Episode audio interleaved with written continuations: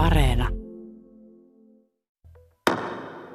Ja ei tyhjiä poissa.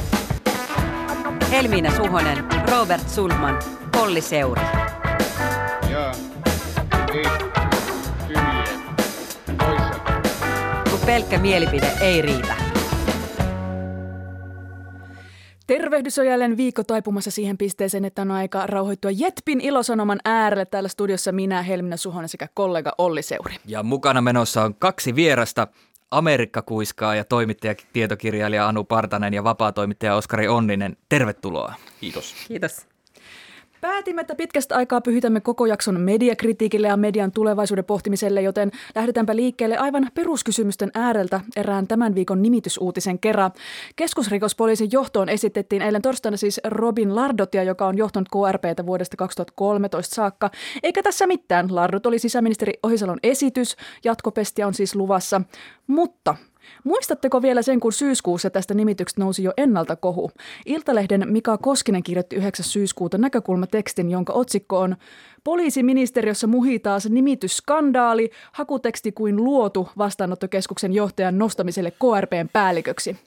Tässä näkökulmassa Koskinen väitti, että kaikki merkit viittaavat siihen, että vihreältä sisäministeriltä on luvassa häikäilemätön poliittinen nimitys. Tämän näkökulman pohjalta nimitystä alkoi pöyristellä niin muu media kuin kansanedustajat. Syntyi politiikan kohu. No, jälkikäteen voidaan todentaa, että toimittajan esittämälle väitteelle löytyi hyvin vähän, jos ollenkaan katetta. Mutta arvon vieraat, miten näihin toimittajien näkökulma tempaisu kolumniteksteihin pitäisi suhtautua? Millainen totuuspohja tällaisella jutulla pitäisi olla? Mä ainakin itse osaan suhtautua varsinkin iltapäivälehtien tempaisuihin nimenomaan sellaisella äh, iltapäivälehtiin lukemiseen yleisestikin vaadittavalla, äh, miten sen sanoisi, suolan ripauksella, että periaatteessa mä olen sitä mieltä, että tietenkin tämmöiset asiat kannattaisi kreditoida mahdollisimman hyvin kaikenlaisiin lähteisiin, mutta samaan aikaan niin, että, politiikan, että missä määrin politiikan kommentaattorismi pohjautuu sitten ylipäänsä siihen, että toimittajalla on jonkinlainen substanssi ja käsitys ja sitten hän sitä ajattelee seuraavansa ja veikkaa näin. Ja missä määrin sitten nimenomaan iltapäivälehtien yhteydessä ymmärtääkseni kyse on kuitenkin paljon siitä, että se lehti täytyy myydä joka päivä, kuten Tiedusopin varmaan ensimmäisen luennolla on joku muistuttanut. Ja, ja tota, sitten se lehti myydään hirveän tehokkaasti kirjoittamalla persuista, vihreistä tai Sanna Marinista. Niin se kyseinen kolumni, mistä tavallaan tietenkin hassu, että me nyt keskustellaan sitä, kun kuulijoilla ei varmaan sitä edessään, mutta sehän oli todella outo. Siis mun mielestä journalistisesti outo, koska siinä ikään kuin tämä kirjoittaja kävi läpi sen hakutekstin, että mitä haetaan siihen tehtävään.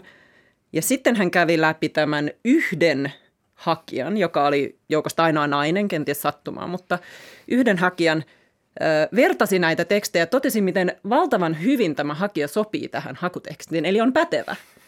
Mutta ilmaisi, että tässä on törkeä skandaalinhakuinen poliittinen nimitys tulossa, eikä kertonut ollenkaan, että A, mikä siinä hakutekstissä oli vikana, B, mikä on ongelma, jos hakija sopii loistavasti tähän tekstiin. Et mä olisin mieluummin lukenut kolumni, jossa hän olisi ehkä sanonut, että että tähän tehtävään tarvitaan tällaisia tehtäviä, ja nyt ministeriö on laittanut tällaiset hakukriteerit, jotka ovat aivan väärät, koska perustelen sen näin. Ja tosiaan kaikki nämä muut hakijat ovat paljon parempia, mutta siitä huolimatta se jäi todella oudoksi. Et mä ajattelisin, että se on todella omituista, semmoista vihjailujournalismia, mitä tietenkin nykyään on tosi paljon, mutta sitten se jättää lukija vaan hämmentyneemmäksi kuin aikaisemmin. Niin siinä luotiin hirveän voimakkaita mielikuvia. Lopussa vielä todettiin, että ja kuten tiedämme, poliittiset virkanimitykset ovat yksi korruption ilmenemismuoto. Tota, mä jäin Tiedämmekö? Tiedämmekö? ja mä jäin miettimään sitä, että Ruotsissa on, on törmännyt nyt tällaiseen Patrick Lundberg toimittaja kirjoittamaan se oppaaseen mielipiteellistä journalismista. Olisi tosi kiva, kun Suomessakin tehtäisiin sellainen. Mm, ja sit mä jäin miettimään tässä, että antaako tämmöinen näkökulma juttu niin kuin suojaa sille, että se väite on virheellinen. Et mun mielestä tälle pääväitteelle ei ollut nyt niin kuin tarpeeksi villoja tässä. Et ellei sitten toimittaja jotenkin ajattele tässä, että tämä, tämän kohun nostamalla hän esti tämän härskin nimityksen. Itse, itse asiassa että se oli totta, että se olisi tapahtunut, mutta nyt kun tämä tulikin julki ennenaikaisesti, niin sitten Ohisalo jotenkin säikähti ja nyt ei tehnytkään tätä vääränlaista nimitystä. No, no, ei, ei varmasti estänyt ö, nimitystä, mutta mun mielestä... Äh, no jotenkin ehkä vähän harmillisellakin tavalla mä niin kuin välittömästi, kun joku sanoo vihjailujournalismi, niin sitten mä alan miettiä niin kuin tiettyjä iltapäivälehtien tempaisijoita, jotka ovat erikoistuneita tähän ja jotka tavallaan ää, on mun mielestä, siitä on ollut keissiesimerkkejä tai olla JSNstä asti, jossa niin kuin sitten ei suostuta oikaisemaan edes niin kuin virheellisiä väitteitä, koska ne ovat heidän mielipiteitään, jolloin se on täysin systemaattista, että näiden tällaisten ä, omien fiiliksien eli substanssin eli fiiliksien taakse piiloudutaan.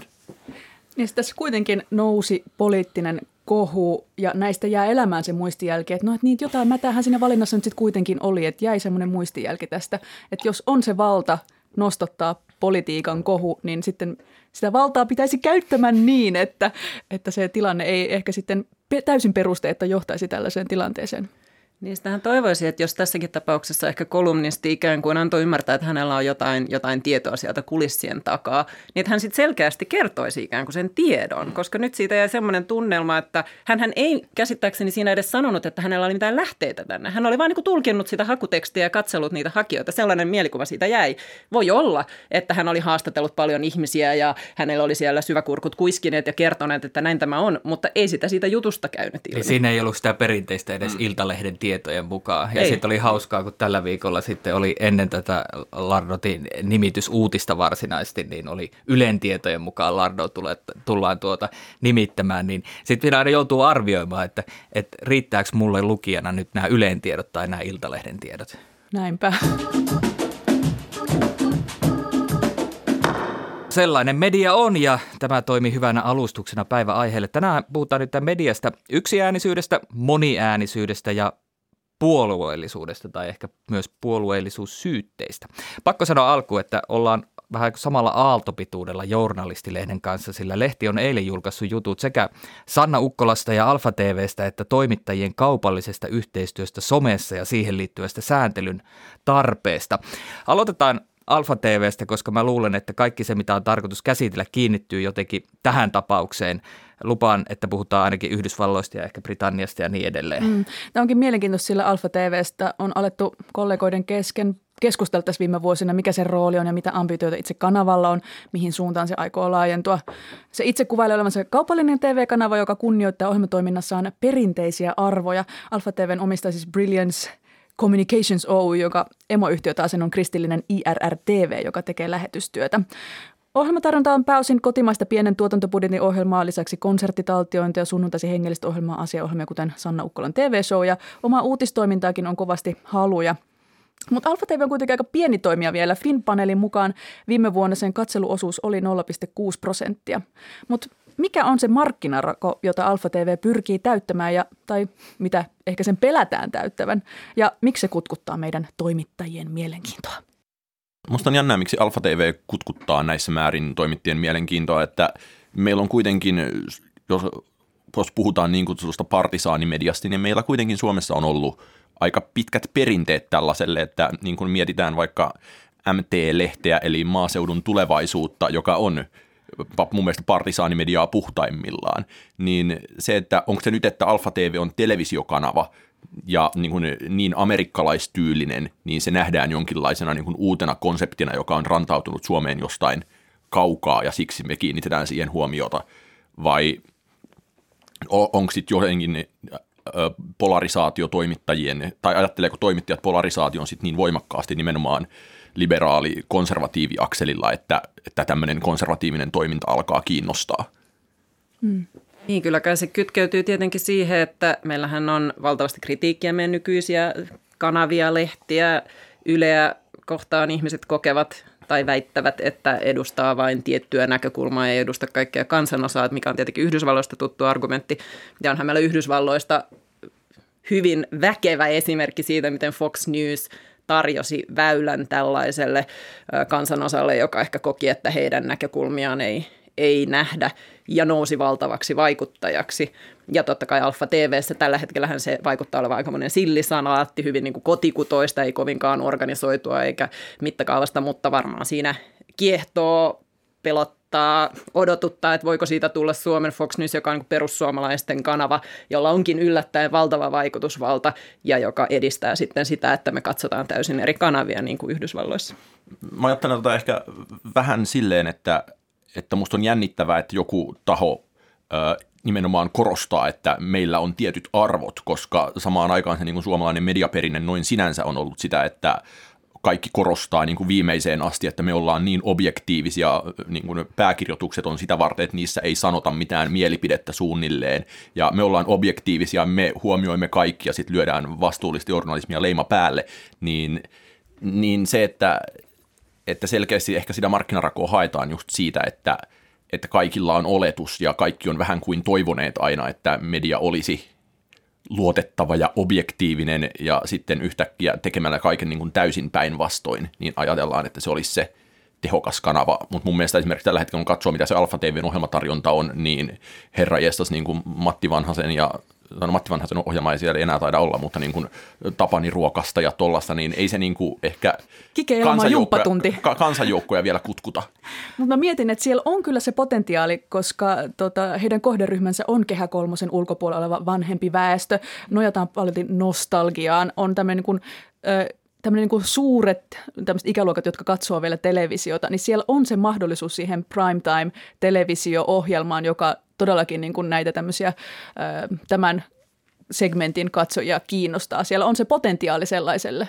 Lineaarisen telkkarin mm. ydinyleisölle Kyllä. suunnataan. Mä, mä oon ehkä vähän liian tarkkaan ehkä lukenut tuon journalistilehden jutun eilen Alfa TVstä, myönnän sen, mutta nostan pari sitaattia. Yhtäältä siis Sanna Ukkola totesi, että Suomi on aika polarisoitunut ja sen lisäksi hän ja uutispäällikkö Heikki Kauhanen nosti esiin, kuinka perinteisen median ja kansalaisten välillä on kuilu. Ukkolan mukaan osa yleistä kokee median tuputtavan punavihreää agendaa. Tätä kuilua siis kanava jotenkin täyttää. Ja tässä on huomautettava, että Ukkola sanoi, että kokemus ei välttämättä ole oikea, mutta se on olemassa. Eli näin nämä asiat koetaan. Tässä on siis vastakkainasettelu, mutta Alfa TV ikään kuin asettuu vähän niin kuin sen yläpuolelle. Niin, niin musta se Alfa TV-asemointi oli kiinnostava. Timo Suomi, äh, taiteellinen johtaja kanavalla, äh, haluaa tarjota niin kuin näille, tälle yleisölle, mikä on tässä määritelty, asiaa eikä mitään Twitter-tyyppistä jatkuvaan vastakkainasetteluun perustuvaa journalismia. Ja sitten korostaa, että ei ole väkivaltaa, ei seksiä, ei huumeita eikä viinaa. Ja mä en halua pilkata nyt tolkkupuhetta, mutta jotenkin tässä on semmoinen, niin kuin, että Alfa TV esittäytyy tolkun kanavana. Ja Al- Alfa TV tarjoaa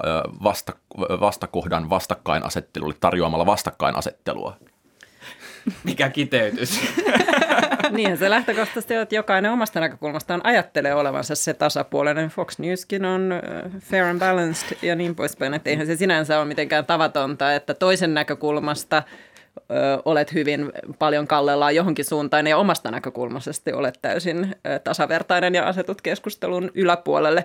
Mutta tavallaanhan se heidän asemointinsa, jos he todella lähtis siihen, että heillä on kaikenlaisia näkemyksiä, mitä tavallaan ei ole, koska he ovat sanoneet, että heillä on tietyt arvot, joiden mukaisia näkemyksiä heillä on, ja he ovat sieltä sitten jotain ohjelmia peruuttaneetkin, koska ne eivät ole vastanneet sitä. Mutta sehän ei ole nykyään kauhean niin kuin voittava mediastrategia, mistä palataan tähän median mielipiteellistymiseen, millä, minkä kanssa perinteinen journalismi kipuilee, mistä tässä nyt Oskarikin puhuu, että miten miten ollaan ajateltu perinteisesti, että journalistien pitää olla puolueettomia ja, ja se on se, mitä korostetaan, mutta sehän ei myy näinä aikoina. Ihmiset mielellään lukee sellaista, mikä on mielipiteellistä. Niin mä, mä, mä ajattelen, että jos mä yritän vähän niin kuin perustella, miksi mekin ollaan nyt kiinnostuneita Alfa TVstä, niin siinä taustalla on paitsi se Fox Newsin esimerkki, niin jos katsoo Britanniaa, niin siellähän on ollut iso keskustelu BBCn puolueettomuudesta. Ja, ja samaan aikaan sitten esimerkiksi LBC Radio on haastanut BBCtä tämmöisillä räväkillä persoonilla. Ne vetää poliittisia keskusteluja, haastatteluohjelmia. Ja maahan suunnitellaan tällä hetkellä kahta TV-kanavaa, jotka on vähän niin kuin joko Fox News-mallia tai selvästi lähtemässä niin kuin oikeistolaisemmalla ää, lähtökohdalla. Ja se on siinä kulttuurissa, missä on poliittisia niin kuin sanomalehtiä paljon selkeämmin ollut, niin, niin kuin uutta siinä TV-kentässä. Jos me oltiin pari vuotta sitten vähän niin kuin kiinnostuneita ja huolissaan siitä, mitä tuolla niin kuin vale- ja vastamediakentällä internetissä tapahtuu, niin nyt me ollaan oikeasti tosi kiinnostuneita siitä, mitä tapahtuu tässä niin kuin valtavirtaissa mediassa.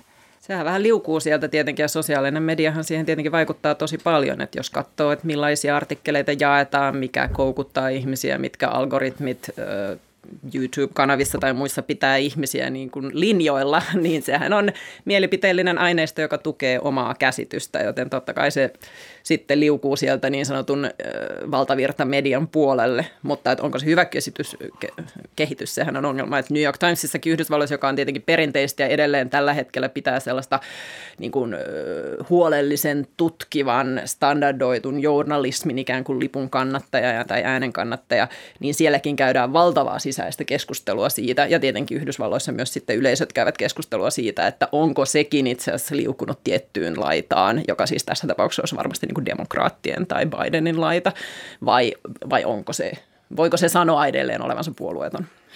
Kyllä mua esimerkiksi keskiintohimoisena Atlantikin lukijana on häirinnyt se, että se on liukunut jonnekin niin kuin paljon syvemmälle demokraattiseen laitaan siitä niin kuin mukavasta äly- ja logiikka-natsimeiningistä, joka siinä oli. Mä mietin myöskin ihan niin kuin mediakenttä yleensä, ei pelkästään tämä niin konservatiivi-liberaali liberaali jaolla, mutta tekeekö media myös sitä itse, että kun ajatellaan yhä tarkemmin erilaisia kohderyhmiä ja kohdennetaan sitä viestiä tietylle, että tavallaan se on se voittava strategia tällä hetkellä, että ajatellaan, että, että ei voi viestiä massana kaikille, vaan valitaan joku tietty kohderyhmäsegmentti, niin tällä tavallaan tällä logiikalla ruokitaan sitä, että aletaan viestiä tietyille ryhmille – kuten me täällä politiikka-podcast ja politiikasta kiinnostuneille tekevät toisin kuin esimerkiksi joku ykkösaamu tai yleinen aamu tai niin edelleen. Niin, no, noinhan se, sen voi ajatella myös toimivan ja ehkä niin kuin Alfa TV on mietitty tältä pohjalta, mutta sitten mun mielestä niin kuin, jos ajatellaan Alfa TV jonkinlaisena niin kuin oikeisto-konservatiivisena niin kuin partisaanimediana, niin – sitten niin kuin se niin kuin vastako, vastapooli, niin kuin jotenkin äärimmäisen vasemmistoliberaalit vastamediat, vastamediat, äh, tota, va, va, äh, partisaanimediat, niin kyllä mun mielestä Suomessa on olemassa semmosiakin, ja ne on sitten vaan niin kuin yksittäisiä äh, vasemmistohenkisiä podcasteja, tai niin kuin sitten se on ehkä myös paljon pirstaloitunut niin yksittäisiin niin Instagram-vaikuttajien kanaviin, ja joissa se nimenomaan asenne on se, että, että, että Hesari on vastenmielinen oikeistomedia, jota, johon ei voi luottaa, niin sitten me luemme näistä rakenteista täällä itse. Niin ehkä jos ajatellaan niitä poliittisten laitojen mediaekosysteemejä länsimaissa, niin kyllähän ne niin kuin voitollisesti on, on niin kuin oikeiston, laita-oikeiston mm. mediaekosysteemiä, jotka on internetissä pystynyt luomaan sitä uutta tilaa ja ehkä vaikuttanut myös siihen niin kuin valtavirtaisen median kirjoitteluun, että mitä jos ajatellaan, että on tutkittu, että 2016 tämä Breitbart ja sen ympärille tuleva verkosto vaikutti siihen, että esimerkiksi Clintonin sähköposteista keskusteltiin ää, niin kuin todella paljon ja tämmöisiä niin kuin agendaan vaikuttavia teemoja. Ja sitten taas tavallaan niin kuin laita vasemmiston tämä mediaekosysteemi on aina ollut vähän niin kuin jäänyt jalkoihin tässä tilanteessa. Niin, voimalehti. Ja, ja, ja silloinhan on, on se, niin kuin, mä ajattelen, että tämä on niin kuin perinteisen valtavirtaisen median kannalta tosi kiinnostava kysymys, kun sieltä niin kuin se epäluottamus nousee sieltä oikeammalta. Jos me katsotaan Reuters-raporttia, äh, kuplatutkimuksia, äh, Turun yliopiston Arttu Saarisen ryhmän kuplatutkimuksia, niin siellä se on jossain siellä äh, niin kuin oikeistolaisiksi identifioituvat ilmastokriitikot, maahanmuuttokriitikot on kaikkein epäileväisimpiä Yleä ja Hesaria kohtaan. Ja kun tämä tunnistetaan ja joku hyödyntää tätä, niin, niin sitten tulee se, että mikä tämä perinteinen journalistinen media on, onko se sitten liberaali, kun se on jotain muuta kuin nämä? Ja tämä on kai se, mitä Fox on esimerkiksi hyödyntänyt Yhdysvalloissa. No todella paljon ja sehän ei kytkeydy vaan mediaa, vaan ylipäänsä niin kuin tällaiseen ikään kuin koulutettuun eliittiin, joksi katsotaan oikeastaan kaikki, jotka on käynyt korkeakouluja Yhdysvalloissa tietenkin kytkeytyy myös koulutuksen epätasa-arvoa, mutta samaan kuin meilläkin, että ei uskota tieteentekijöitä tai tiedettä ylipäänsä, ei uskota poliitikkoihin, ei uskota asiantuntijoihin, ei uskota mediaan, katsotaan, että ne kaikki ovat tätä tällaista ns-liberaalia eliittiä, joka tota, ajaa vaan omaa asiaansa eikä, eikä ole luotettavaa, että sinänsähän siinä on laajemmasta ilmiöstä kyse, mutta kyllähän sitä on paljon ruokittu. Ja sitten taas onhan Yhdysvalloissakin perinteisiä ikään kuin ns kunniallisia konservatiivimedioita, joku Wall Street Journal, joka kuitenkin edustaa niin journalismia ja tämmöistä tutkivan journalismin perinnettä ja muuta, mutta on ollut kuitenkin ajatusmaailmallaan sitten ehkä enemmän oikealla, mutta he taas sit ovat myöskin liian elitistisiä suuren niin kansanosan mielestä. Mä mietin ylipäänsä tämä keskustelu konservatiivi-liberaali media. Sehän tulee Jenkeistä, mutta kuinka hyvin se oikeasti istuu tähän suomalaiseen mediakenttään? Puhutaanko me niin kuin oikeasta jaosta tässä meidän systeemissä? Mun mielestä ö, suomalaisen median keskeisimmät biaasit eri suuntiin tulee siitä, että jutut tehdään huonosti. Eli eli ajatellaan vaikka sitä niin kuin Hesarin Helsingissä ryöstetään nuorisoa juttua, jossa, no siinä oli ikään kuin faktat kohdillaan, mutta siitä puuttu täysin niin kuin, sitä ei ajateltu niin kuin sen nuorisokulttuurin pohjalta, vaan se tehtiin maahanmuuttoa, jolloin siinä oli niin kuin täysin vinoutunut kausaliteetti. Ja samalla tavalla, jos mietitään ö, aiemmin syksyllä ollutta kansallisteatteri Gatea, niin se sitten onnistuttiin käsittelemään täysin niin kuin toiseen suuntaan biaasisti, eli siinä ei mietitty niin kuin mitään lakiasiaa tai niin kuin tämmöistä, vaan oltiin täysin silleen, että täällä on nyt nämä rakenteet, niin meidän täytyy miettiä niitä. Niin se, että ikään kuin mä näin, että eniten sitä epäluottamusta puolin ja toisin aiheuttaa yksittäisten juttujen kehnous, jotka sitten nostetaan tikun nokkaan. No joo, mun mielestä on tosi tärkeä pointti. Siis toi on mun mielestä totta, että Suomessa tietenkin mediaresurssit on vähentyneet ja niin kuin vaikeudet ja toimittajien määrä on vähentynyt ja kaikkea, mikä tietty näkyy. En nyt osaa sanoa, onko journalismi aikaisemmin Suomessa ollut loistavan paljon parempaa, mutta kyllähän se siinä näkyy, että usein on juttuja, jotka herättää enemmän kysymyksiä kuin va- antaa vastauksia, koska ne on ehkä tehty liian nopeasti tai ei ole mietitty tarpeeksi pitkälle. Mutta Suomessahan tietenkin tilanne on myös erilainen, koska meillä on niin vähän valtamedioita. Meillä on Helsingin Sanomat, mm. meillä on Yle, kun taas monissa muissa maissa on perinteisesti isoja jo valmiiksi tiettyyn poliittiseen suuntaan viittaavia lehtiä ja nyt uutena sitten TV-kanavia, että sikäli se on erilaista. Mutta kyllä tässä mun mielestä näkyy sitten se ehkä enemmänkin niinkään kuin Suomessa medioiden välillä, mutta medioiden sisällä, että meillä oli pitkään jotenkin se juuri oletus, ehkä semmoinen valistuksen ajasta kumpuava ihanne, että, että tutkijat ja tiedemiehet ja naiset ja journalistit pyrkivät niin objektiivisuuteen ja sillä ei ole hirveästi merkitystä, että mitä puoluetta he äänestävät ja meillä on ajateltu, että vaalisalaisuus on tärkeää ja on hyvä, että ihmisten ei tarvitse kertoa, ketä he äänestävät. Mutta sehän on vähän muuttunut. Että nyt me halutaan kauheasti tietää, että mistä taustasta tuo ihminen puhuu, tuo professori tai tuo toimittaja tai tuo kommentaattori. Ja ihan tietämättä ollenkaan, mikä heidän puoluekantansa on, niin tuolla sosiaalisen median keskustelussa muussahan oletetaan. Itse asiassa kun palataan tähän kolumniin, mistä me puhuttiin aikaisemmin tästä KRP-nimityksestä, niin kolumnistihan vielä mainitsi siinä, että en lainkaan tiedä, onko tämä kritisoitu hakija vihreä. Mutta silti hänen oletuksensa oli, että vihreä ministeri ajaa häntä, koska hän varmaan on vihreä, vaikka hän ei tiennyt. Että tällaista niin kuin li- määrettä koko ajan aletaan nyt liittämään ja tavallaan ihmisiin, jotka kommentoi jotain ja sitten tulkitaan heidän näkemyksensä siitä näkökulmasta. Siinä on musta hyviä puolia, koska onhan totta, että mikään tieto ei ole täysin objektiivista. Että se on ollut vähän sellainen harha, että joku voi asettua kaiken yläpuolelle ja olla ikään kuin objektiivinen.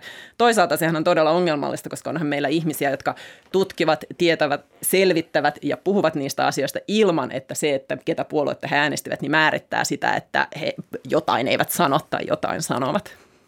Se kritiikkihän ainakin näin yleisradion edustajana voi sanoa, että se on aina vihervassari-media, jota edustan. Olen aina vihervassari. En tiedä, mistä tämä aina kumpuaa, mutta miksi, miten hyvin me toimittajat ja mediat ollaan itse pystytty vastaamaan tähän vihervassari-media-kritiikkiin? No musta ollaan pystytty vastaamaan lähinnä silleen, että päätoimittaja kirjoittaa pääkirjoitukseksi kutsumansa tiedotteen, jossa sanoo, että palautetta tulee molemmilta puolilta ja vuorotellen epäillään kokoomuslaiseksi ja vuorotellen demariksi. Tämä on klassikko puolustus, että, että tämä juttu saattoi herättää tunteita, mutta niitä tuli niitä kritiikkejä vasemmalta ja oikealta, joten olen oikeassa. Niin, mutta mun mielestä on, on jännittävää, että tämä on se niin kuin, ö, puolueellisuus, josta keskustellaan koko ajan, eikä niin kuin sitten vaikka se, että että jos lukee maakuntalehtiä, niin avo, helppo graduaihe kelle vaan olisi niin tehdä maakuntalentokenttien uutisointi maakuntalehdissä, että et millaista se on ollut, että onko siinä jonkinlaisia kenties biaaseja olemassa, tai ää, vaihtoehtoisesti se, että, että minkä vuoksi ää, kaikki, tai hyvin suuri osa niin yksittäisiin kuntiin liittyvistä skuupeista tehdään kuitenkin niin kuin etelän mediasta käsin, eikä sen niin kuin maakuntalehden omalla alueella. Että mistä tämmöinen johtuu, että onko se resurssiasia vai eikö siellä vaan haluta sorkkia vai eikö ole niin kuin lehden linjan mukaista vastustaa tai löytää epäkohtia hienosta maakunnasta, niin että tämä keskustelu on jäänyt paljon niin kuin sivumpaan ja tavallaan tästä lähtökohdasta ajatus siitä, että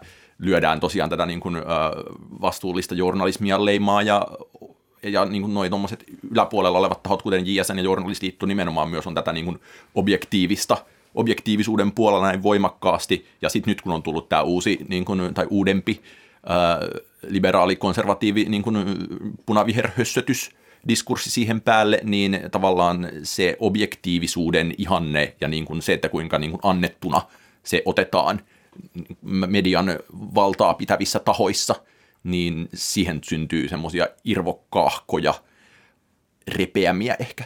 Tämä kritiikki se on vaan parantunut omaa juoksua siinä, että on pitänyt tehdä paljon läpinäkyvämmäksi Kyllä. sitä, miksi vaikka teen jonkinlaisia vierasvalintoja A-studioon. Niitä avataan paljon enemmän, mä tilaston niitä paljon enemmän, koska tämä kritiikki on yltynyt, että miksi näin ja näin ja näin. Ja mä ajattelen, että se on se ainoa keino, millä mä voin torpata tätä huutoa, on se, että se, mitä mä teen, on täysin läpinäkyvää. Hmm. Jos joku kysyy multa, niin mulla on siihen aina vastaus. Niin mä itse ajattelen, että usein ehkä tässä toimittajissa mietin tätä suutarin lapsella ei ole kenkiä asiaa. Että toimittajat on valtavan huonoja yleensä viestimään ö, niin omasta työstä ja sen merkityksestä. Että journalismihan on aivan valtavan tärkeää demokratialle. Se on valtavan tärkeää, että epäkohtia paljastetaan, että joku tekee sellaista työtä.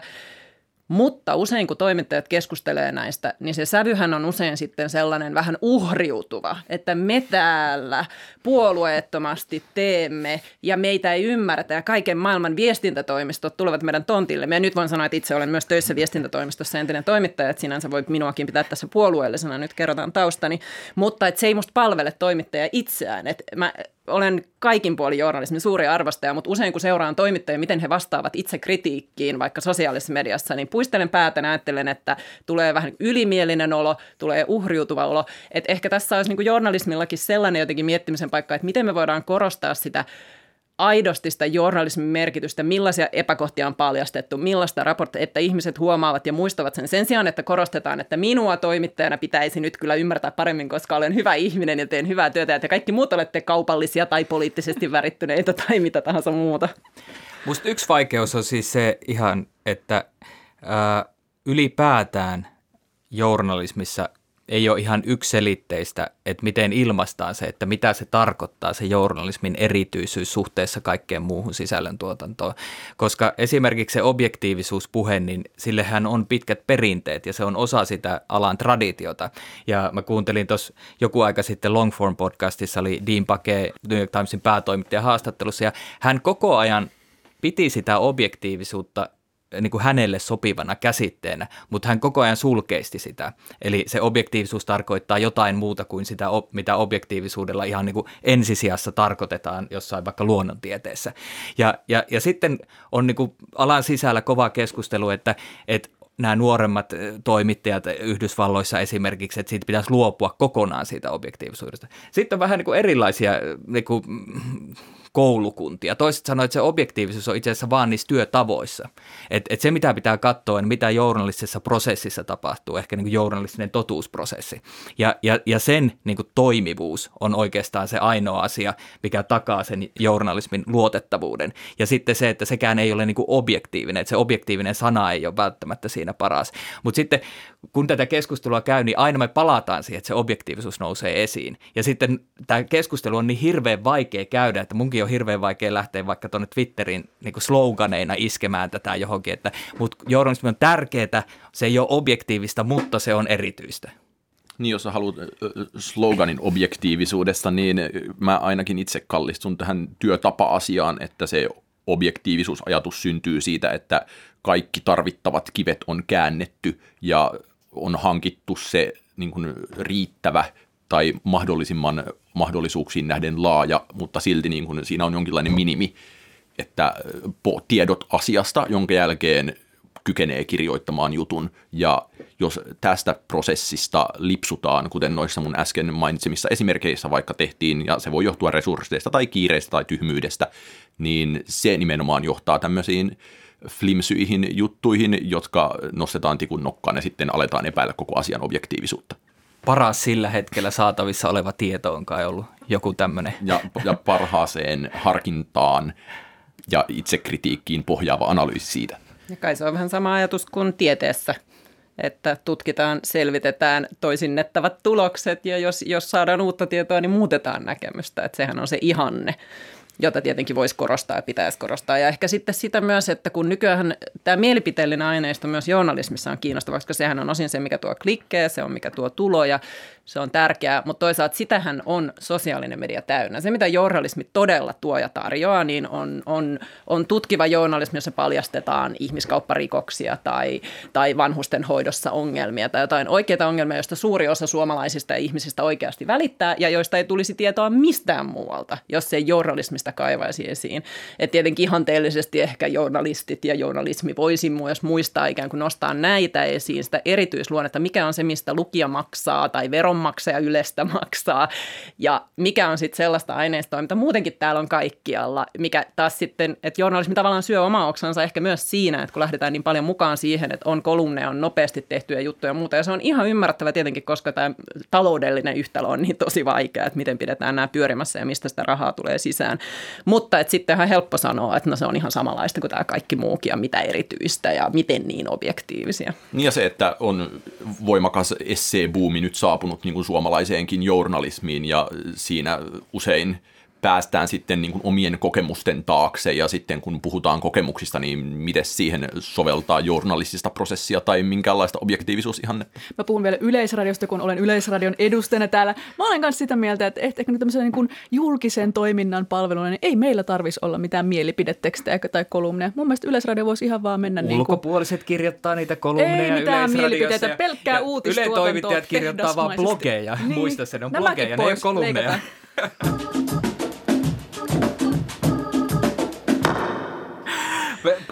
Tähän mä haluan nostaa tähän keskusteluun tuolta Britanniasta Yleen isoveljen eli BBC lokakuun lopussa julkaisemat uudet sosiaalisen median ohjeistukset toimittajille ja toimittajia kehotetaan muun muassa välttämään signalointia sekä uutis- ja ajankohtaistoimittajien ei pitäisi osallistua julkisiin mielenosoituksiin tai kokoutumisiin kiistanalaisten aiheiden tiimoilta. Ohjeessa ehkä minun mielestä jotenkin yksi olennainen kulma on se, että BBC tulee ensin ja toimittajan pitää somepresenssissä aina huomioida BBCn maine.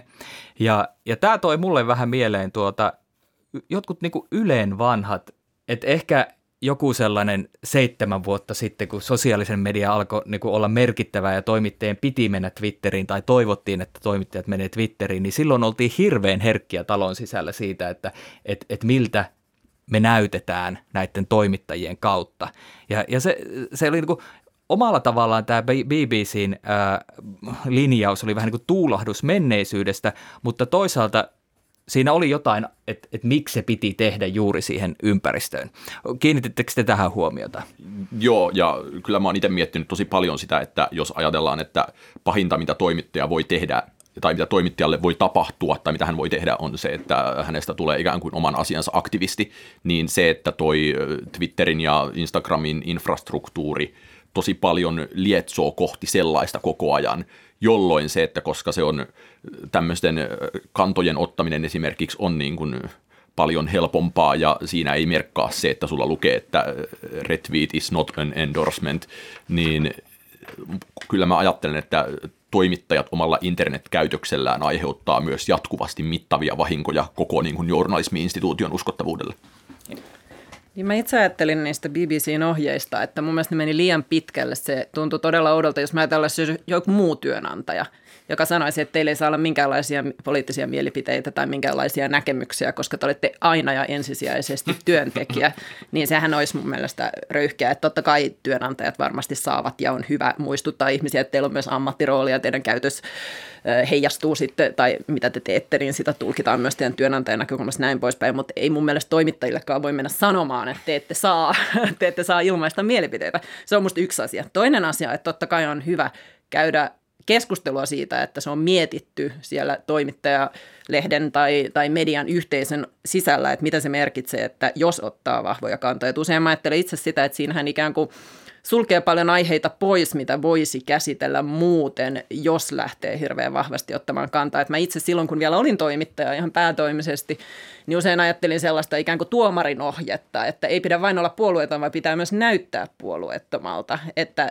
ei voi ottaa jotain pieniä lahjoja, joista voi ajatella, että no, tämä ei käytännössä vaikuta mitenkään siihen, mitä mä työssäni teen, jos se voi näyttää siltä, että se vaikuttaa. Niin tämä oli mulle itselleni vähän sellainen ohjaaja. Mä usein en osallistunut mielenosoituksiin, vaikka olisin kannattanut sitä asiaa, koska ajattelin, että no toimittajana – mulla on joka päivä käytössäni se kanava, missä mä voin valita ne aiheeni. Vaikka mä en kirjoittaisi kolumnia, niin mä voin itse valita, sehän on jo valtava vaikutusvalta, että mä voin valita, että tämä aihe on tärkeä, että tästä aion kirjoittaa ja tätä selvittää.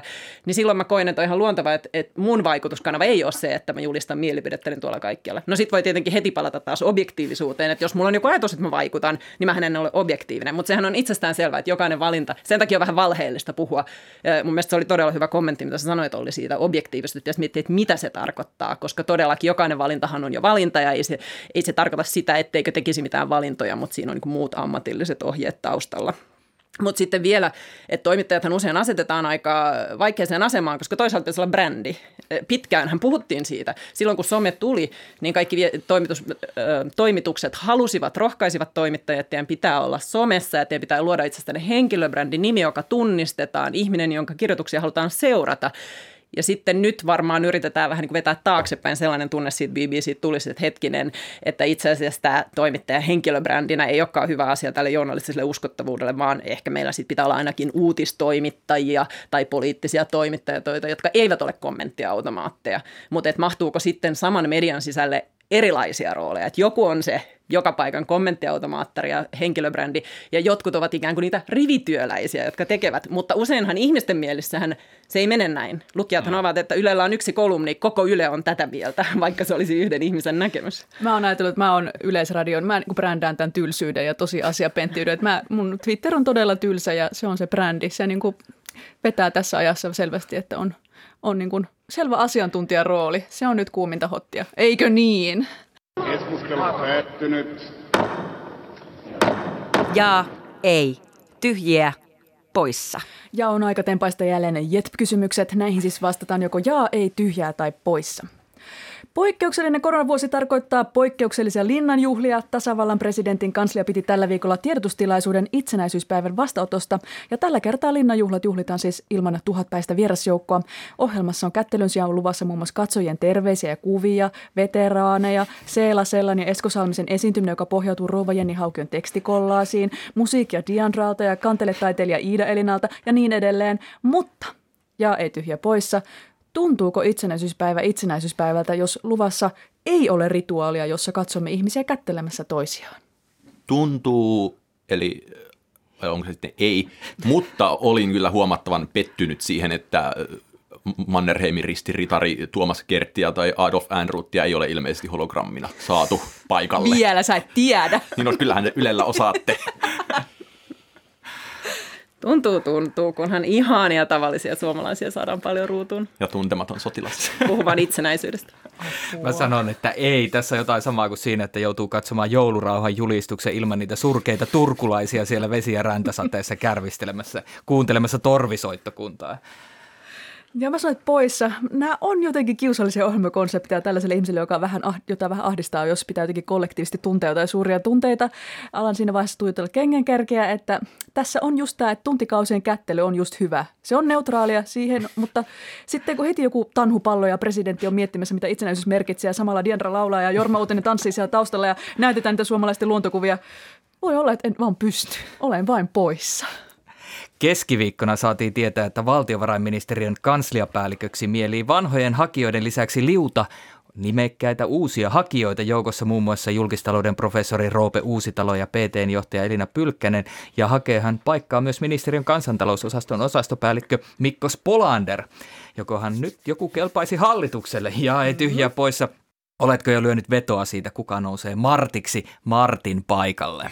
Poissa kuin Martti Hetemäki, mutta äh, voisin lyödä vetoa ehkä siitä, että meneekö kansliapäällikön valinnassa kenties yhtä kauan kuin Berliinin uuden lentokentän valmistumisessa tai Pyhäjoen ydinvoimalan valmistumisessa tai tyhjää, koska odotan edelleen medialta sitä todellista taustatutkimusta, joka paljastaa kaikki käänteet, kuka sanoi mitä ja miksi ja miksi kukaan muu hakija ei kelpaa ja niin poispäin. Toistaiseksi en ole nähnyt tätä. Minä vastaan, että ei. Tästä hakuprosessista itsestään on tullut eräänlainen jatkuvuutta elämääni tuova elementti, että vaikka maailma murenee ympärillä on yllättäviä pandemioita ja näin, niin tämä valtiovarainministeriön kansliapäällikön haku, niin se on aina vaan auki. Se luo lohtua ja turvaa. Siksi täytyy vastata, että jatkuvuuden näkökulmasta toivon, että prosessi löytää vielä uusia lisäkierteitä. Mä sanon myös ei, mutta mä sitä mieltä, että jos tämä olisi käsikirjoitettu tarina, niin kyllähän tähän vielä löytyisi käänteitä, kuten esimerkiksi ulkoministeriön viestintäjohtajan nimityksessä oikeuskanslerin virasto pysäytti nimityksen, kun valinta viivästyi hakuilmoituksessa ollen muotovirheen takia. Ehkä jotain tällaista on vielä tulossa. Ja hyvä muuten huomioida, että neljä valtiovarainministeriön kansliapäälliköksi hakenutta pyrkii myös tilastokeskuksen pääjohtajan tehtävään. Mitä jos joku hakijoista ehtii saada tilastokeskuksen pääjohtajan paikan ensin? Saaga jatkuu. Tällä viikolla Varsinais-Suomessa lanseerattiin hashtag Test and Chill-kampanja nuorille koronan hillitsemiseksi. Kampanjan viesti on, että oireellisena jää himaan ja mene testiin, jotta ensi vuosi ei olisi ihan 2020. Myös pääkaupunkiseudulla houkutellaan nuoria maskin käyttöön hashtag maskigang haasteella TikTokissa. Ja ei tyhjä poissa. Onko niin, että boomereiden on vain hyväksyttävä se, että aikuisten tekemät mainoskampikset nuorizolle herättävät lähinnä kiusallisuutta eikä ns. pöhinää? On hyväksyttävä ja mietin toki kun kuulin nämä, että onkohan tämä kenties postin tekemä kamppis, mutta oikealla asiallahan nämä kamppikset sinänsä on, että itse asiassa olisin saattanut käyttää slogania missä nuoriso, siellä ongelma. No, nuorisolle viestiminen on ikuinen ongelma. Ja kyllähän tässä vähän pistää miettimään heti tämä keskustelu ylipäänsä valtion viestinnästä ja viestintätoimistoista. Onko ollut viestintätoimisto asialla ja kuka? Joo, mäkin vastaan vain jaa. En, en uskalla yrittää olla tässä hauska. No minä yritän, jaa, siis näinhän se on. Tai voi olla tosiaan niin, että kampis herättää epäonnistuessa myös hilpeyttä. Näin kävi tällä viikolla muun muassa kaksikieliselle Kokkolan kaupungille, jonka lapsille ja perheille suunnitellut kampanjalle on nyt naurettu ihan Ruotsissa asti. Kuvitelkaa kaupungin julkaisemassa söpössä kuvassa Kokkolan tekstit Oot oli tosiaan korvattu tämmöisen sydämille ja teksti näyttää siltä, että siinä voisi lukea kukkula, eli ruotsiksi kyykylä. Kyseinen kuva poistettiin verkosta ja Kokkolan kaupunki on pahoitellut asiaa, mutta näin se kuulkaa on moka, on lahja. Eivät varmaan arvanneet, että kampanjat ovat nyt ihan Ruotsissa asti. Kiitos, että kuuntelit Jetpin. Mitä mieltä olit? Laita meille palautetta Twitterissä tai Instassa. Tunniste on tietysti Jetp. Tätä jaksoa olivat tekemässä minä, Olli Seuri sekä kollega Helmina Suhonen ja vieraat, mahtavat vieraat Anu Partanen ja Oskari Onninen. Kiitos, kuulitte paikalla. Ilo olla, kiitos. Kiitos.